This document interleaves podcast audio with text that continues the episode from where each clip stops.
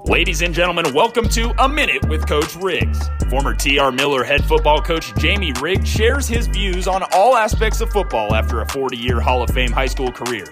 Coach Riggs and his guests will discuss the latest on the local high school and college teams, the current issues that are dominating high school, college, and NFL football, as well as reliving some of the classic moments and history of the game with the people that made it happen. This is A Minute with Coach Riggs. I want to welcome you to a uh, minute with Coach Riggs. You know, the other night I was uh, hitting the, uh, I guess you call it channel surfing, looking for something on the TV, and I bounced and hit through there, and I hit one of the movies that I had not seen in a long time. That movie was uh, A Field of Dreams, and it starred Kevin Costner and James Earl Jones. He had Burt Lancaster in it. And if you, uh, those of you that have seen the movie and remember the movie, the story behind it was that um, Costner plays a Iowa farmer who starts hearing voices telling him to build a baseball field. And so he eventually does. He builds a baseball field out in the middle of his corn pasture, which, of course, everybody thinks he's crazy. And it's not long before um, some of the great Major League Baseball players of the past that had passed on are out there playing. And so it's a great movie. And um, again, if you haven't seen it in a while or have never seen it, it's certainly worth your time to be able to do that and it reminded me of a time about a decade or so ago when uh, we had built or in the process of building a new practice field at uh, TR Miller. I was sitting out there one day in my PE class and watching them play out there on the uh, outfield of the baseball field where we practiced football all those years. And I got to thinking, you know, for the last 50 years, all the great football players at Miller had been out on that field and practiced and prepared themselves for their, their season. The great teams, the great coaches. It just, just hit me that, that we all grew up out there on that field, you know. Certainly I did in more ways than one.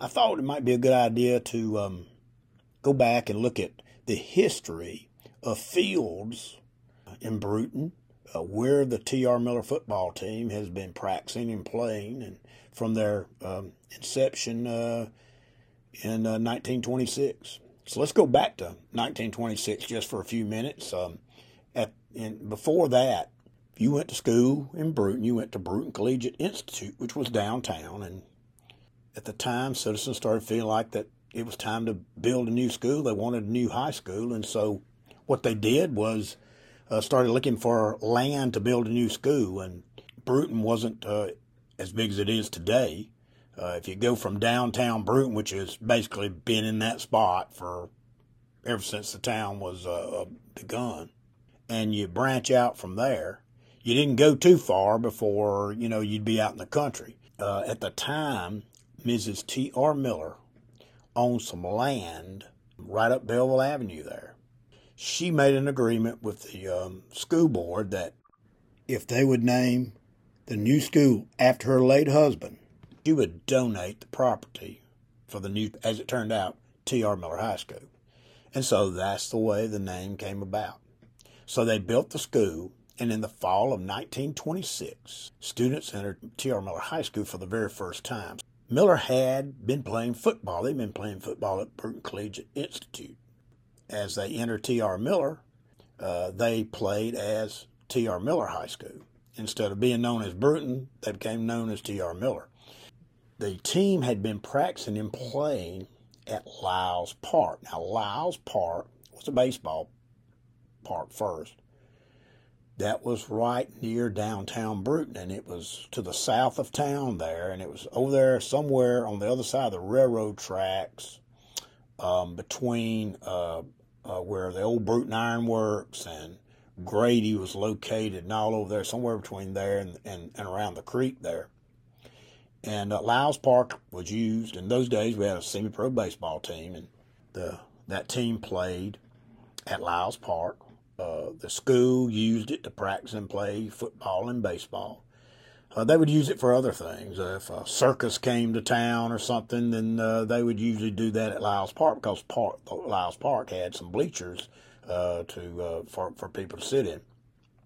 The problem in 1926 was that now students that are playing football, for say, uh, they've got to dress, and they've got to get transported to the park, which is a little over a mile from the school. Then they got to go back and redress and that kind of thing. And so it didn't take long to figure out that hey, we need a we need a field at the school. We need a field we could practice and play at on the campus of T.R. Miller High School, of the new T.R. Miller High School, if we can. And so they had plenty of room behind the school to be able to do that. And so again, they decided, okay, well let's get together and build a build a field. So apparently they enlisted the help of the Brewton Rotary Club, and the Rotary Club put together kind of a work committee to um, to get the job done of erecting a field. And this included, um, first of all, bringing dirt in, and uh, they paid for that to, for dirt to be hauled in. Uh, they seeded grass on that field, built a little fence around it, you know, just to kind of keep folks off the field as much as they can. They built a little grandstand. It wasn't very big, but that a few people could sit down at. And so in the fall of 1927, uh, the field was ready, and the school officials decided to name it Rotary Field after the Rotarians who were instrumental in making it happen. So they started play at that time. A couple things that are kind of interesting about that is number one, they allowed you to drive your vehicle up there, uh, right there to the uh, field, and be able to uh, watch a game while you're sitting in your vehicle. Um, the second thing, because there was no fence all the way around the facility itself, you know, people would just kind of walk up and watch the game. And so it became difficult to try to, you know, to take admission. Uh, probably, I guess they're passing the hat or something, but that was a that was a couple of the issues that they had. But at least they had a field. During the course of uh, the the rest of the 20s into the 1930s, when they played schools that were a little bit going to bring a little bit bigger crowd, occasionally they would play like Pensacola, occasionally uh, they would play Greenville, or almost every year play Greenville and play Atmore, and those were a little bit bigger cities, and they brought bigger crowds. They would still go back occasionally and play at Lyles Park uh, because they had more bleachers. So by the mid 1930s, you know, there's getting to be a little more interest in football. Uh, 1937, T.R. Miller hired Ben McLeod as their head coach. Coach McLeod was right out of the University of Alabama. He'd been an outstanding athlete up there. And we'll talk about Coach McLeod again some other time uh, in a little more depth. But uh, fortunes of Miller football, his first two years, uh, they didn't win a lot of games, but everyone could see with the work he was putting in and the program he was uh, putting in that Miller was fixing to have some really good football teams. And so there was interest in making some improvements to the uh, field there, or rotary field. And uh, two or three of the things they wanted to do is number one, they wanted to regrade the field. They've been playing on it for a decade. It needed some work. They wanted to uh, be able to fence some all the way around it. They wanted to build some bigger bleachers and grandstands to allow for more spectators. But the number one thing they wanted to do is they wanted to light the field. So by the mid 1930s, that's one of the things that towns had started doing. They started lighting their fields. Now, because there were no lights, games had to be played in the afternoons. So they would have to start around 3 o'clock. Now, understand that in those days, school didn't start until about the second week of September. We were pretty much an agricultural society still then. There were a lot of students who worked in the summer and worked on the, worked in the fields during the summer. Uh, they didn't start school till about second week of uh, September. Likewise, they couldn't start football practice till they started school, so usually they would come in, school would start, they would make the call for football players, they would show up, they would start practicing, and usually about the last weekend of September was the first game. So it meant that the season lasted from the end of September uh, usually the last game they played would be on Thanksgiving. And so, because they were all day games in those days, a lot of high school football teams played on Thanksgiving Day. And certainly T.R. Miller did for, for several years. That was uh, the, the ability to put lights on your field uh, was going to allow you, instead of playing at 3 o'clock in the afternoon, it's going to allow you to play at night. And in those days, most people worked six days a week. To be able to play night games was going to increase your crowds. And so that says town started doing that and word started getting around that this is going to really increase your crowds. And certainly by that time, Miller had played a night game or two at someone else's field. The idea of, of night football appealed to everybody. So uh, they put together a committee. Uh, people, uh, they, they had representatives from like the Lions Club, the Rotary Club, the American Legion, uh, folks from the Board of Education, and they put together this committee. And so what they were deciding is what they were going to do and how much it was going to cost. And they finally decided that all the things they wanted to do would probably cost somewhere around $2,000. The next question is how are we going to raise the money to make this happen? And so they took an idea that a lot of other towns had done. They decided that they were going to sell warrants or like selling bonds to be able to uh, finance the uh, the improvements to Rotary Field. So basically, what then the, the, the, this committee was called the Citizens Athletic Committee, and they took it on themselves to sell bonds and raise the money. And so basically, what would happen is the people, the citizens of Brewton, uh, loaned the money to build the field. So you would buy a bond, and the bond was guaranteed to pay 4% interest and was supposed to be paid back within five years. So the word they got from other schools is because of the increase in attendance, you'll make enough money to pay back the money uh, long before five years.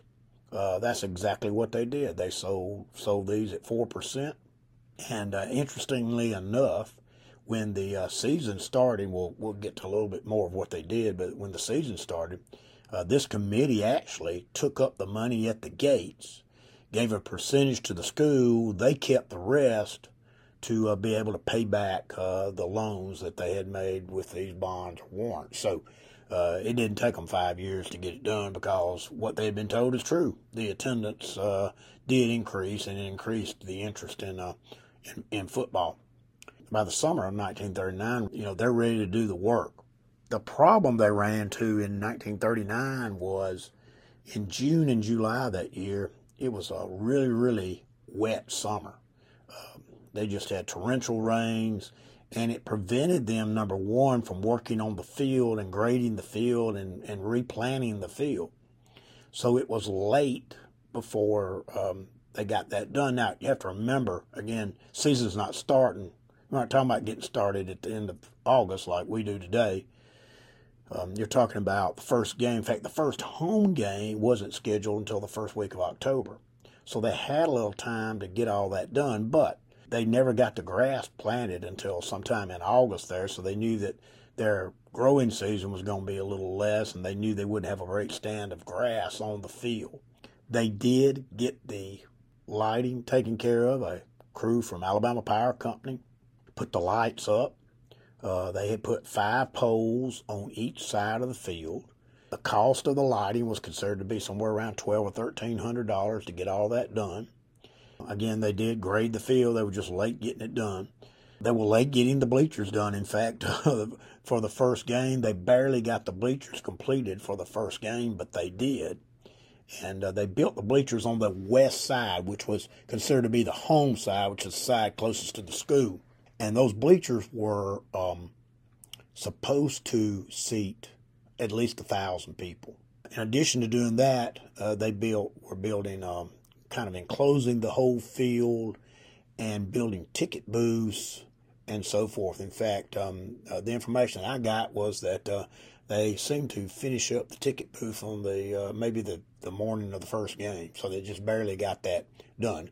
Everyone in Brewton was excited about the first contest. So the first um, time that the Miller football team ever went out on a field under the lights and on their home field was the Thursday before the game, a week before the game was to be played, which was like the 29th or 28th of, September 1939. They went out at night, they flipped the lights on, and they went out and practiced that night uh, before their game they were going to play on Friday. The following week, would be the first game ever, first night football game ever played in Brewton.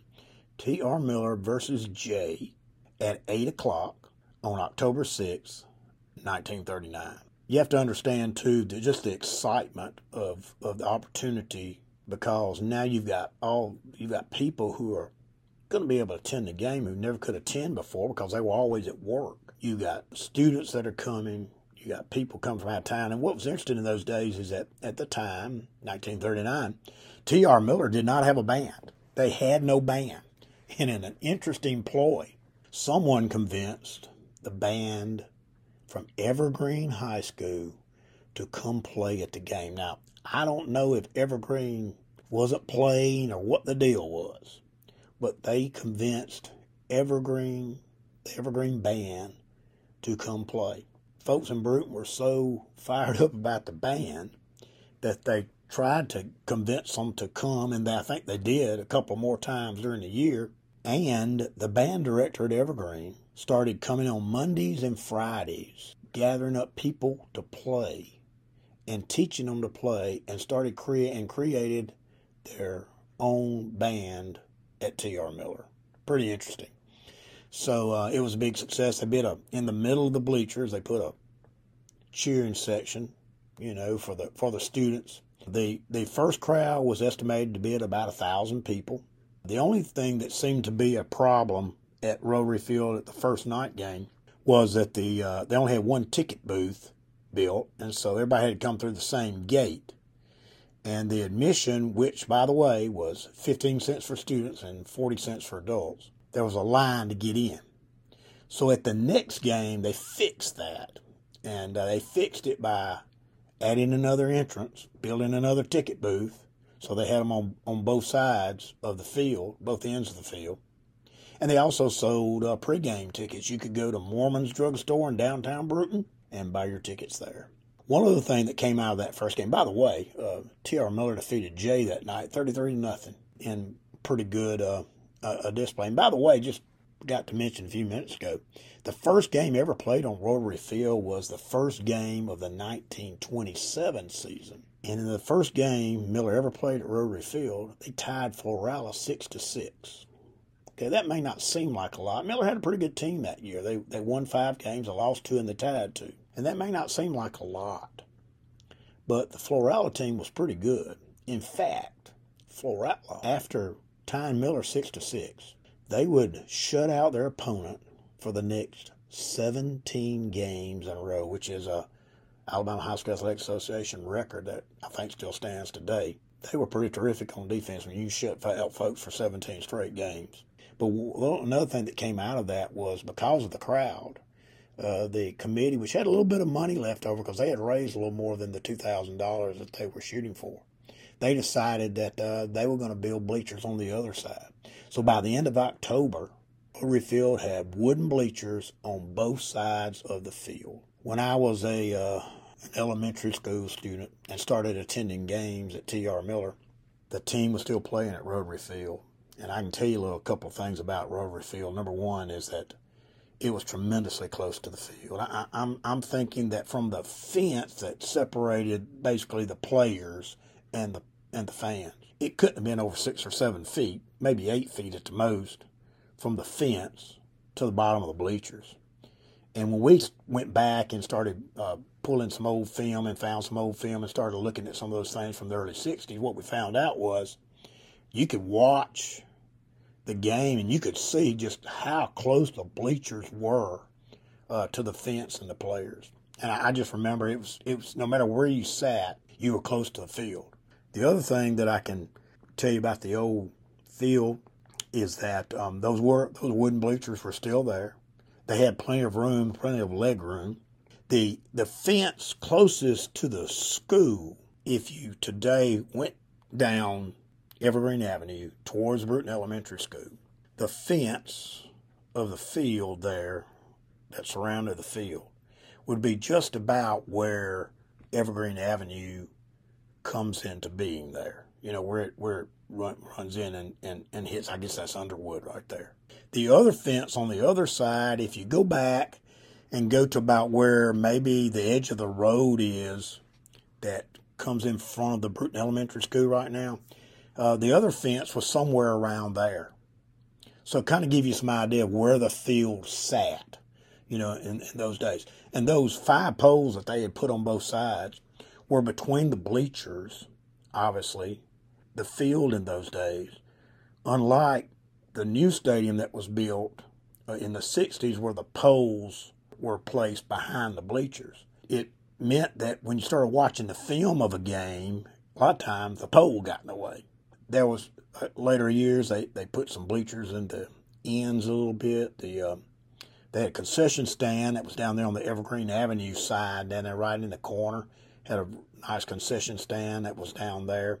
And, and they built a press box on the home side, and on the visitor side over there, they had another little filming area, a little press box to film with, and so all the films came from over there. So, uh, and and it was so close to the field when they would go out of bounds on that side, it almost looked like you would get a shot from a blimp or something. Was almost straight down on top of you. It was a great place really to watch football, and T.R. Miller played there from 1927 uh, until the fall of 1965. And by the way, where did they practice in those days? Well, behind the visitors' bleachers towards Highway 31, there was enough space there that they had a little practice field out there. And so they would practice there or on the football field itself. And they had built a little backstop over there in the corner. Little league teams used to practice out there. I can remember uh, practicing there as a little leaguer in the mid 60s, and even up until the time right before they um, uh, tore everything down to build Brewton Elementary School. I coached a little t-ball team or something in the mid 70s after I got out of high school, and you know we used to practice out there some. So that was kind of where they practiced and all in those days. In the late 50s, uh, the paper mill comes to town, Container Corporation comes to town, and all of a sudden, families and young families, uh, parents in their 20s and 30s, are moving to Brewton and they're bringing children with them. And all of a sudden, the the schools in Brewton are just exploding, and uh, they almost doubled in, in a matter of a few years. And so everyone understood that you're going to need to build more schools. And so one of the first things that at the elementary school they added row of classrooms, and the decision was made to, to build a new high school. In the uh, fall of 1962, students left that old brick building there on Belleville Avenue and moved to the new T.R. Miller High School, again north of town. When the school was built, they also built a baseball field. And the idea was the football team could practice there, and they did. They dressed in the gym and practiced out on the baseball field. And that they would continue to play at Rotary Field until some time in the future when they would build a new football field. And they had room to build a new football field between the baseball field and um, uh, where Belleville Avenue was. So in the falls of 1962, 63, and 64, the T.R. Miller football teams all played still at Rotary Field. Well, finally they decided to, to build the new field, and so um, they they were going to build it, as I said, right there, right off Belleville Avenue. In those days, that area was kind of swampy in there. There were trees, I can remember there was a road that ran from Belleville Avenue through the woods to get you to the baseball field over there. I can remember going down through the woods to the field when I was a kid. I played Little League Baseball there on that field one summer. They cut the trees and they've got to haul dirt in there. And I can tell you that in 1992, we put a drainage system on our football field and we're out there digging ditches and so forth, uh, trenches uh, for the drainage system. On the side closest to the press box, the home side over there, all that dirt was just rich black soil. It, I guess, was some of the old swamp dirt that had been there. On the other side of the field was was red dirt that they had hauled in. So they had a lot of hauling of dirt to, to, to be able to get the field out there and get it graded and so forth. At the time, Mr. Obed Monk, who had been a T.R. Miller football player in the 1930s, Mr. Obed was president of the T.R. Miller Quarterback Club, was also I believe, a county commissioner, and he was really determined to try to get that field ready for the 1965 season. They weren't able to do that, but they did get it ready to play towards the end of the season. The very first football game ever played at Brewton Municipal Stadium was on October 29, 1965. T.R. Miller versus Monroeville.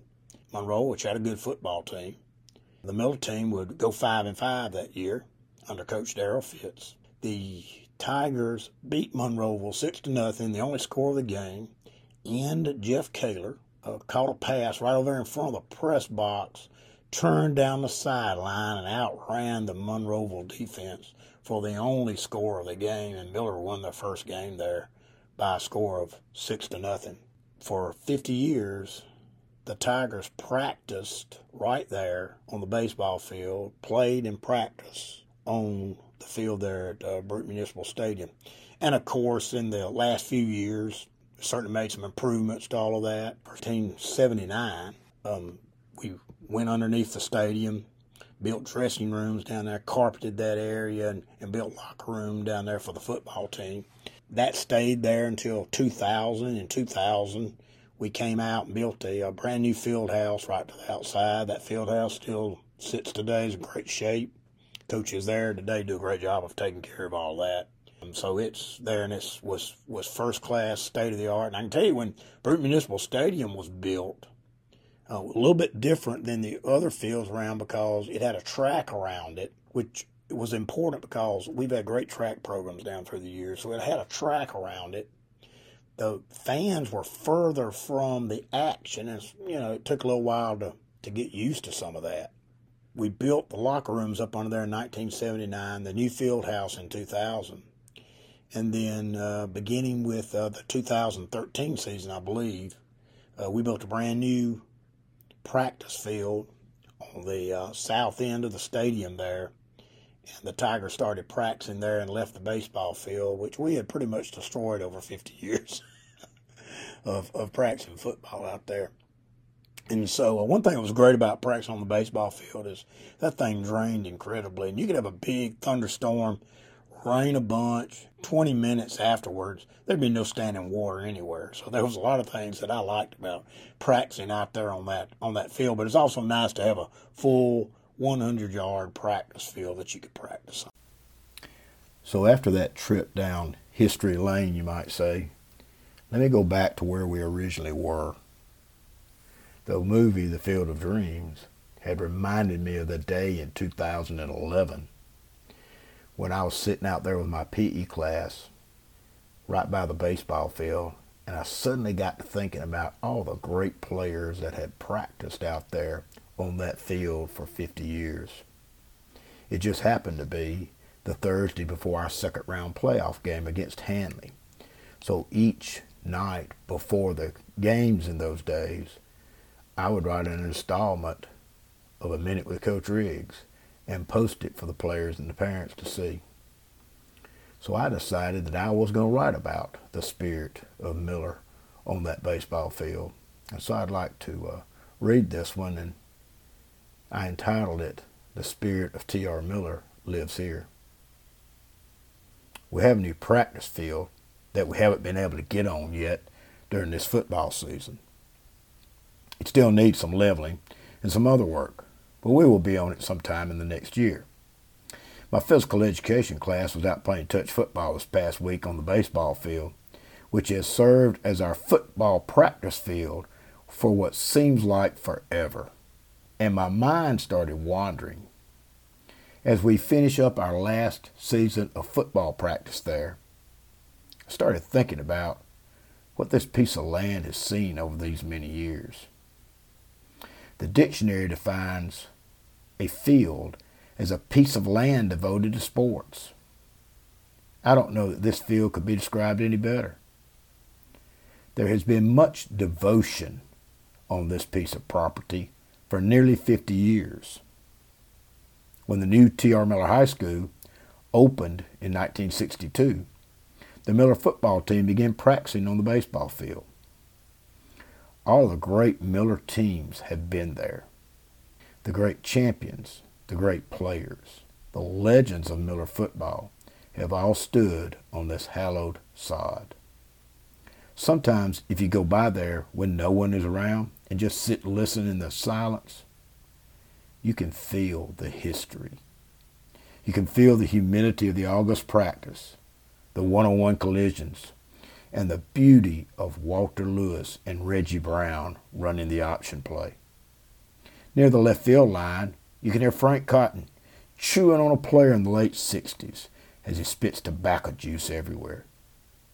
The lineman chutes always stood near the right field fence close to the foul line.